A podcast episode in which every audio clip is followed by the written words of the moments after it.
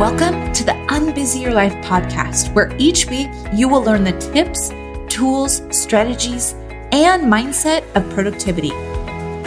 This isn't time management, this is personal management because the solution to your scheduling, time, and productivity issues is you and how you show up in your time. Hi, I'm Neil Williams, life coach and productivity expert and I am going to help you become the best you in your 24 hours so you can get all the things done and live the exact life you want. Get ready to unbusy your life. Welcome to the Unbusy Your Life podcast, friends. How are you? What are you up to today? Where are we? I think th- about this often, especially in my runs, because in my running is where I feel so much deep connection to my purpose and to the universe. And I think about you so much. Like, I feel like I know you, even though we may not have even met. And I think about how I can help you and what you're probably struggling with and what your day looks like today and how I can help you create systems, schedules in your life to help you get exactly what it is that you want.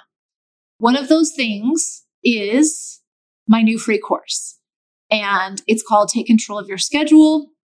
In it, I teach you three really simple scheduling strategies to start taking control of what you get done and in the amount of time that you get it done in. And I also teach you something that I don't think anyone else is teaching but it's so needed. And that is understanding why you don't follow through. So there's so many students. In fact, I just onboarded a student into my mastermind this morning who I was asking her about scheduling if she wanted scheduling to be a practice, like in her life. And she was like, no. and when I explored a little bit more with her, what we found was that the reason that she didn't want scheduling to be a practice in her life is because she didn't follow through. So there's no reason wasting time creating a schedule if she wasn't going to follow through on it. Like that logic makes sense, right? But the thing that was unquestioned is why you're not following through. And I said, if we solved the not following through problem, would you want scheduling to be a part of your life? And she said, yes, because I know I could get so much more done and I have this amazing project that I'd love to do that I just can't create the time and the space for. But I know if I could do scheduling, I could probably figure that out. So it's really important, I think, for you to understand you. And if you have this idea uh, that you're just someone who doesn't follow through, I want you to understand why. And that once you understand why, it's really easy and makes it way more easy to actually do the following through. So I teach you that in the course. And I think even if you're one of my students, you're in my mastermind, I still would love for you to register for the course and to go through that just to see these different pieces.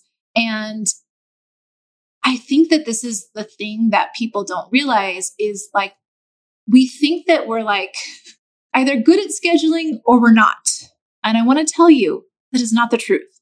You might have the skill of scheduling because you've practiced it and you've learned how to do it. But if you're not good at it, all it means is that you just haven't built that skill for yourself. You haven't built that practice for yourself. And I want you to consider how freeing and how much flow scheduling as a practice can create in your life. And that is why I created this free course. My goal really is to have like 5,000 people go through this course before the end of the year. So if you know someone who could really benefit from it, and it's completely free, you get all three of the scheduling tools, plus you get my 30 day work less planner. Like I'm giving you all of these tools. I really want to help you be able to start taking control of your time and your schedule. And this is my way of doing that. This is like, in addition to the podcast, one very specific way that I want to be able to do this. And this came to me because I was feeling so connected to you and trying to figure out, like in my own mind, what would be the thing that could help you the most? What could I deliver to you? What could I give you that would help you kind of take the ideas on this podcast and put them into practice in maybe the next level way? So, If you haven't registered for it, all you need to do is go visit my website, www.neilwilliams.com, register for it. You're going to get four different videos over four different days. And each one is super simple. I think it's like 10 to 15 minutes at most. And you'll see how simple scheduling actually can be. These three things that I teach you are the things that I started with to be able to create my schedule. And here's the other thing that I want to say, that I'm going to dive into the material for today. I have used scheduling as the tool, as the practice to literally change my life. Like my life looks 1000 degrees different. That's probably not even accurate, right? Because we can have 360 degrees. It looks very, very different, is the point from what it looked like maybe five to eight years ago when I first started just like dabbling in this idea of scheduling and taking control of my schedule. And as I got really good at the habit of it and the practice of it, I have this year taken it to an even deeper level where by digging into my own brain about it. And I have to tell you that there's also this second level to it. Even after you get good at the habit of it, there's this second level of it where you create a schedule where you feel this sense of like flow and ease. And I am at this point now in my scheduling where I'm not even really present to weekends and weekdays like I was before. Like it would be so much chatter in my brain about Sunday night and Monday morning and oh, it's Tuesday or it's Wednesday or whatever. Like everything kind of flows together. It's like kind of like melded together now in my life in a way that it never has before. And I feel a sense of peace and calm about all of the days. I don't judge the days anymore based on what's on my calendar, what's on my schedule. And I have to tell you, this sense of peace and ease and calm is the thing that is now next level that I'm teaching inside my mastermind. So even if you get really good at the practice of scheduling, there is an art to it that is next level. And the way you get to the art of it is through your brain. So I'm going to teach next month, just as like previews of coming attractions, how to unbox your brain and to understand your brain a little bit better because it's in the understanding of your brain and accessing all parts of your brain that your schedule literally transforms into one where you feel like there's just this flow through it all. And you're not like, necessarily super excited that it's the weekend because the weekend doesn't mean much different than a weekday does. And you're just kind of like in flow and in peace and in calm. And it's this amazing experience that I didn't even know existed that literally I thought was like fairy tale land. But I'm living in it. So I know that it's true. And because I've done this work on myself, I'm now able to teach it to other people and create a tool for them to be able to use it too. So take the free course because what I want you to know is this is where it all starts. These three little simple things is where it all begins. This is the first step. So go register for it now and then you can check out my beautiful new website, which is like amazing. I've gotten great feedback on it and it's so simple, it's so clear, and you can get access to everything that I offer through that website podcast, the mastermind, the free course, all of it. So go visit the website, check it out, and register for that free course so you can start taking control of your schedule right now. Okay, so today, this episode is really inspired by a masterclass that I taught for one of my students' memberships. And what the pattern she was noticing in her members was this comparison and despair. So, compare and despair, which if you're an entrepreneur, you've heard this term probably 1,000 times, and you probably have noticed yourself doing it, right? So she wanted me to come on and teach them about why they do it and like how to stop doing it, basically, right? And so the reaction and the feedback from the group was so intense about what I taught them that I thought, okay, I am going to teach this on the podcast too, because I think it's totally worthwhile in making these points because it seemed like it were it was a point viewpoint that maybe nobody else had considered before. So that's what I'm going to offer to you today. So the very first thing that I want you to think about is what or who do you compare to? Now, when I asked this question in the masterclass, it was primarily the response was they're comparing to other people's businesses and other people's success as business owners. So it was super interesting because there were some students who said they were comparing to businesses that were ahead of them. Like, oh my gosh, this person's so far ahead. I should be that far ahead. And then they were also comparing, interestingly enough, they were comparing to people's businesses behind them as well, in the way of like, oh my gosh, that person created this level of business in like a year and it took me three years to get there. There's something wrong with me kind of idea, right? They also were comparing to, this was so funny. One of the students said, she was comparing to male owned businesses and she said she gets really triggered when a man comes in and like man speaks at her what she meant was they're like the person would tell her the way she should be doing things and that she was doing what she was doing was wrong and so she's very triggered by that so I think it's really interesting what we compare to and just like getting an idea, like answer that question for yourself in your own mind. Like when you find yourself in the comparison, doing the comparison, what is it that you're comparing to or who is it that you're comparing to? So most likely other people's businesses, other people's success, maybe the amount of money that they're making versus what you're making maybe the time frame that their business went to a certain level versus the time frame your business went to a certain level. Also what i find a lot in my students is they compare to last year's numbers and they think that they need to be like this year's numbers should be bigger than last year's. Like that this is a very common mindset. Like if if not that i'm not growing. So notice if that is for you too. So that is my first question to you. Who and what are you comparing to and then my second question so, all of my master classes, all my teachings are very interactive. I don't just sit and talk typically at people. I really ask questions and then get their feedback, and then I coach through whatever comes up. So, the next question that I asked was, What is it that you're looking for? Which I think is a super fascinating question, right? So, we don't probably stop and think about this we like do this compare thing and we despair, but what is it that we're looking for when we're doing the comparison?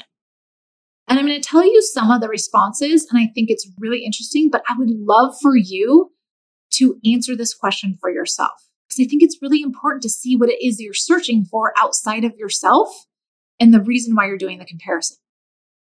And I also want to make sure that I make the point that as humans, it is built into our brain to compare. Like our brain, especially our left brain, I'm going to teach you more about your brain in next month. Your left brain's role really is to gather data. And part of the way that it does that is to compare. And then it likes to go to the past to make a meaning about that data. It's like how that part of your brain functions. So, what, originally, when my student asked me to help them stop comparing and despairing. What I think she thought I would teach on was how to stop comparing at all. And I'm not sure that that's the real solution. And that is not the solution that I presented within this masterclass because I think it's our natural human tendency to compare. And I think there are some amazing things that come out of comparison, which is why I hesitate to try and coach someone out of the action of comparison because you don't have to despair. There are other options that are available. It's just like that's our default response is to despair through the comparison. So, what is the answer to this question? What is it that you're searching for in the comparison? What are you looking to get? What data are you looking for? So, when I asked them this question, here's what some of the things that came up which I think are super fascinating and probably will resonate with you because I certainly identified with some of them as well. So someone said to support the idea that I'm not good enough. Like this student was obviously very self aware, right? And she even knew that she had this idea in her brain, this belief system that she's not good enough. And so when she goes out into the world to compare, what she's finding is the data, only the data that supports the idea that she's not good enough. Like her business isn't far enough along. She should be further along. She somehow needs to like catch up or do things differently. Some of the other things that came up were looking for validation. So looking outside and using comparison to validate either that I'm doing it right or that I'm where I'm supposed to be or that everything's okay. And then another thing that came up was looking for external data to support that they're successful enough, right? That I'm doing enough, that my business is like enough. So if you notice like the flavor of things that they're looking for, it's super interesting then to consider why are we looking outside of ourselves for that? So in the case of the student who said to support the belief that I'm not good enough, if she's onto herself, why is she still continuing to find data to support that belief instead of looking for data to support that I'm like brilliant and I'm like a badass businesswoman? It's kind of interesting to consider. Why do we have the need to validate ourselves or tell ourselves, give ourselves permission to tell ourselves that we're successful by looking for something outside of us. So this is where I gave them what I'm going to give you on the show is what I call despair disruptors. and it's basically just questions. So instead of taking the comparison and like going to despair, like, I'm not good enough, I'm not successful enough, I'm not doing it right, all of those things. What if we just use the comparison as a learning opportunity and we like disrupt this despair before we even get to that point? So, for example, and I'm going to give you these four questions, I'm going to give you a couple of examples. So, one of the despair disruptor questions that I like to use is okay, Neil, what are you looking for right now? And why are you looking for it? And what I told these students was when you are feeling like jealous or envious of something else, someone else or someone else's business or someone else's success or the amount of money that they're making or their schedule or whatever it is that you find yourself feeling that way, you want to know that. This is like a backdoor into your own internal desire, is the way that I like to look at it. And I think so often we're told that we shouldn't be jealous and we shouldn't be envious, that there's like something wrong with this if we're feeling jealous or envious of another human. And I just don't prescribe to that at all. I feel like we have like so not listened to ourselves for so long, especially as women, that it's very hard for us to even find what it is that we want. And that when we notice ourselves being jealous or envious of something else someone else has, that is just one way. It's like a signal to us that we want that thing. And I think we should be interested that that is the thing that we want. Right. So I'm going to give you the example of how I figured this out for myself. So, like maybe six, seven years ago, a friend and I were having a conversation and I was still doing like I was still working way more than I wanted in my corporate job, feeling miserable. And so it may have been longer than seven years. I don't know, somewhere in my history, quite a few years ago. She was telling me how she only works 30 hours per week. And I immediately was like hit with this twinge of jealousy. And I was thinking, like, oh my gosh, your life must be amazing. Like, it must be nice to be you kind of thing, right? Almost like bordering on judgment. So I think it's okay if you notice judgment too, just exploring that. And that's how I was like, oh, but wait a minute, Neil. What that means is that's something you want too. You actually want to know that about you. And that's how I set off on this path, this entire journey to scaling back my corporate job to 30 hours per week. Did that. And then I created this business under 30 hours per week and I want to tell you that if I would not, if I would have judged myself for having those feelings about that statement that she made, I probably never would be here talking to you right now. The whole reason why I am here right now is because I listened to that jealousy and that envy and I just explored it with myself. I was just a, just enough onto myself that I knew that that must be something that I wanted. And then I thought, okay, well, how could I go about getting that? So, what I want you to see here is this jealous or envy didn't take away from anyone in the world. In fact, because I was willing to listen to it and not judge myself for it, it actually contributed to the world. And this will be true for you too.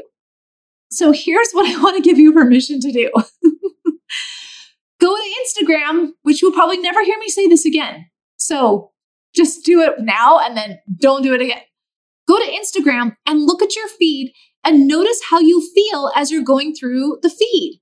Where do you feel jealous? Where do you feel envious? Where do you have this idea of like, oh my gosh, I wish I could have that? That is just pointing out your own internal desire for what it is that you want. And that is okay. You can have permission. I am giving you permission if you feel like you need it to want what you want and let jealous and envy be the signal to you that you want that. So that's the first thought disrupt or despair disruptor. What am I looking for and why? And come at it with curiosity, not judgment for yourself. The second question I asked is, how can I give this to myself right now? So, in the example of like uh, the validation, someone said that they were looking for external validation. So, you might ask yourself, how can I give myself validation right now? If that's really what I'm seeking, I can create this for myself from the inside. I actually don't have to go outside myself for doing it. But it's so interesting for me to know that that is the, the reason why I'm comparing is because that's really what I'm searching for. That's the deeper part of it. Now, how can I give this to myself if that's what I'm really looking for?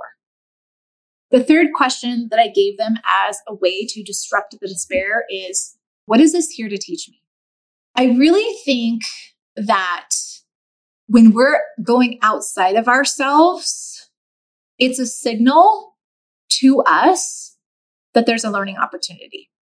And so if you start to get really curious, which this is one of the emotions that I've worked on cultivating over the last three years a lot is curiosity. Like literally, I'm curious about me. Why, Neil, why did you say that? Why did you do that? Why are you feeling that way? What's happening right now that you're doing this? And you can use that to learn about yourself. So if you're feeling like you need to go outside yourself to confirm that you're successful, why do you think that's here for you? Why is it present for you right now? What is it here for you to teach you? It might be that you want to dive into your definition of success. What does it actually mean to you to be successful? Like, how would you know that? In the instance of the I'm not good enough example, I asked the student who brought this up, I said, okay, so how would I know that you're good enough? Like, what is the definition of that? She couldn't answer, which is so common the response when I ask that question of someone who tells me that they're not good enough. Well, like, well, how would we know? Like, what's our test here that you're good enough? And so I think it's really interesting. Like, this is just one example of what this can teach you is like, I have this idea of not being good enough, but I don't even know what that is. Like, I haven't even defined it for myself. So I wouldn't know if I hit the mark or not. Right? Isn't that really interesting that we have we hold ourselves to a standard that we like there's actually not a standard? we think we should be doing something, but we don't even really know what it is. It's kind of illogical when you stop and you break it down and you think about it. So considering like, what is this here to teach me is such a great thing because it's just teaching you about you. Always it's going to teach you something about you. What is the thing that it's here to teach you? And then the last question that I asked is, how can I use this for me? So, how can I use this thing that I'm comparing to for me? So, some of the students had great answers to this question it was like, oh, this thing is working for this other person in this business. That might be fun for me to try. Or like this person used this I wonder if that would work for my business, right? So maybe on how to improve things, maybe how to do things differently, maybe a different way of looking at things. But if I'm going to go through the act of comparison, how can I use what I get from that, whatever data I get from that, for me instead of against me, which is what despair does. We like use things against ourselves when we despair. So how can I use it for me?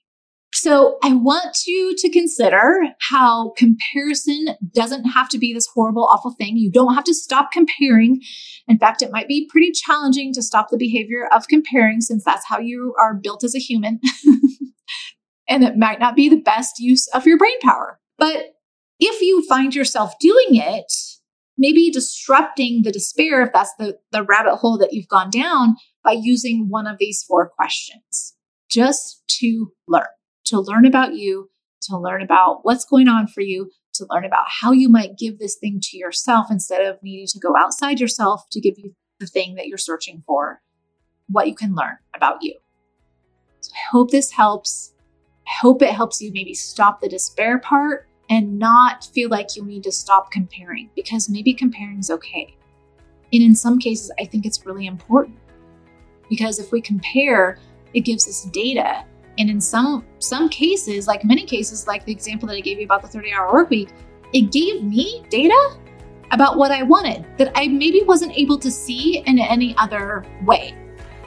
And so it could be giving you data too about what you want and you want to know what you want. So let that just be. Have a gorgeous week. I will see you next week.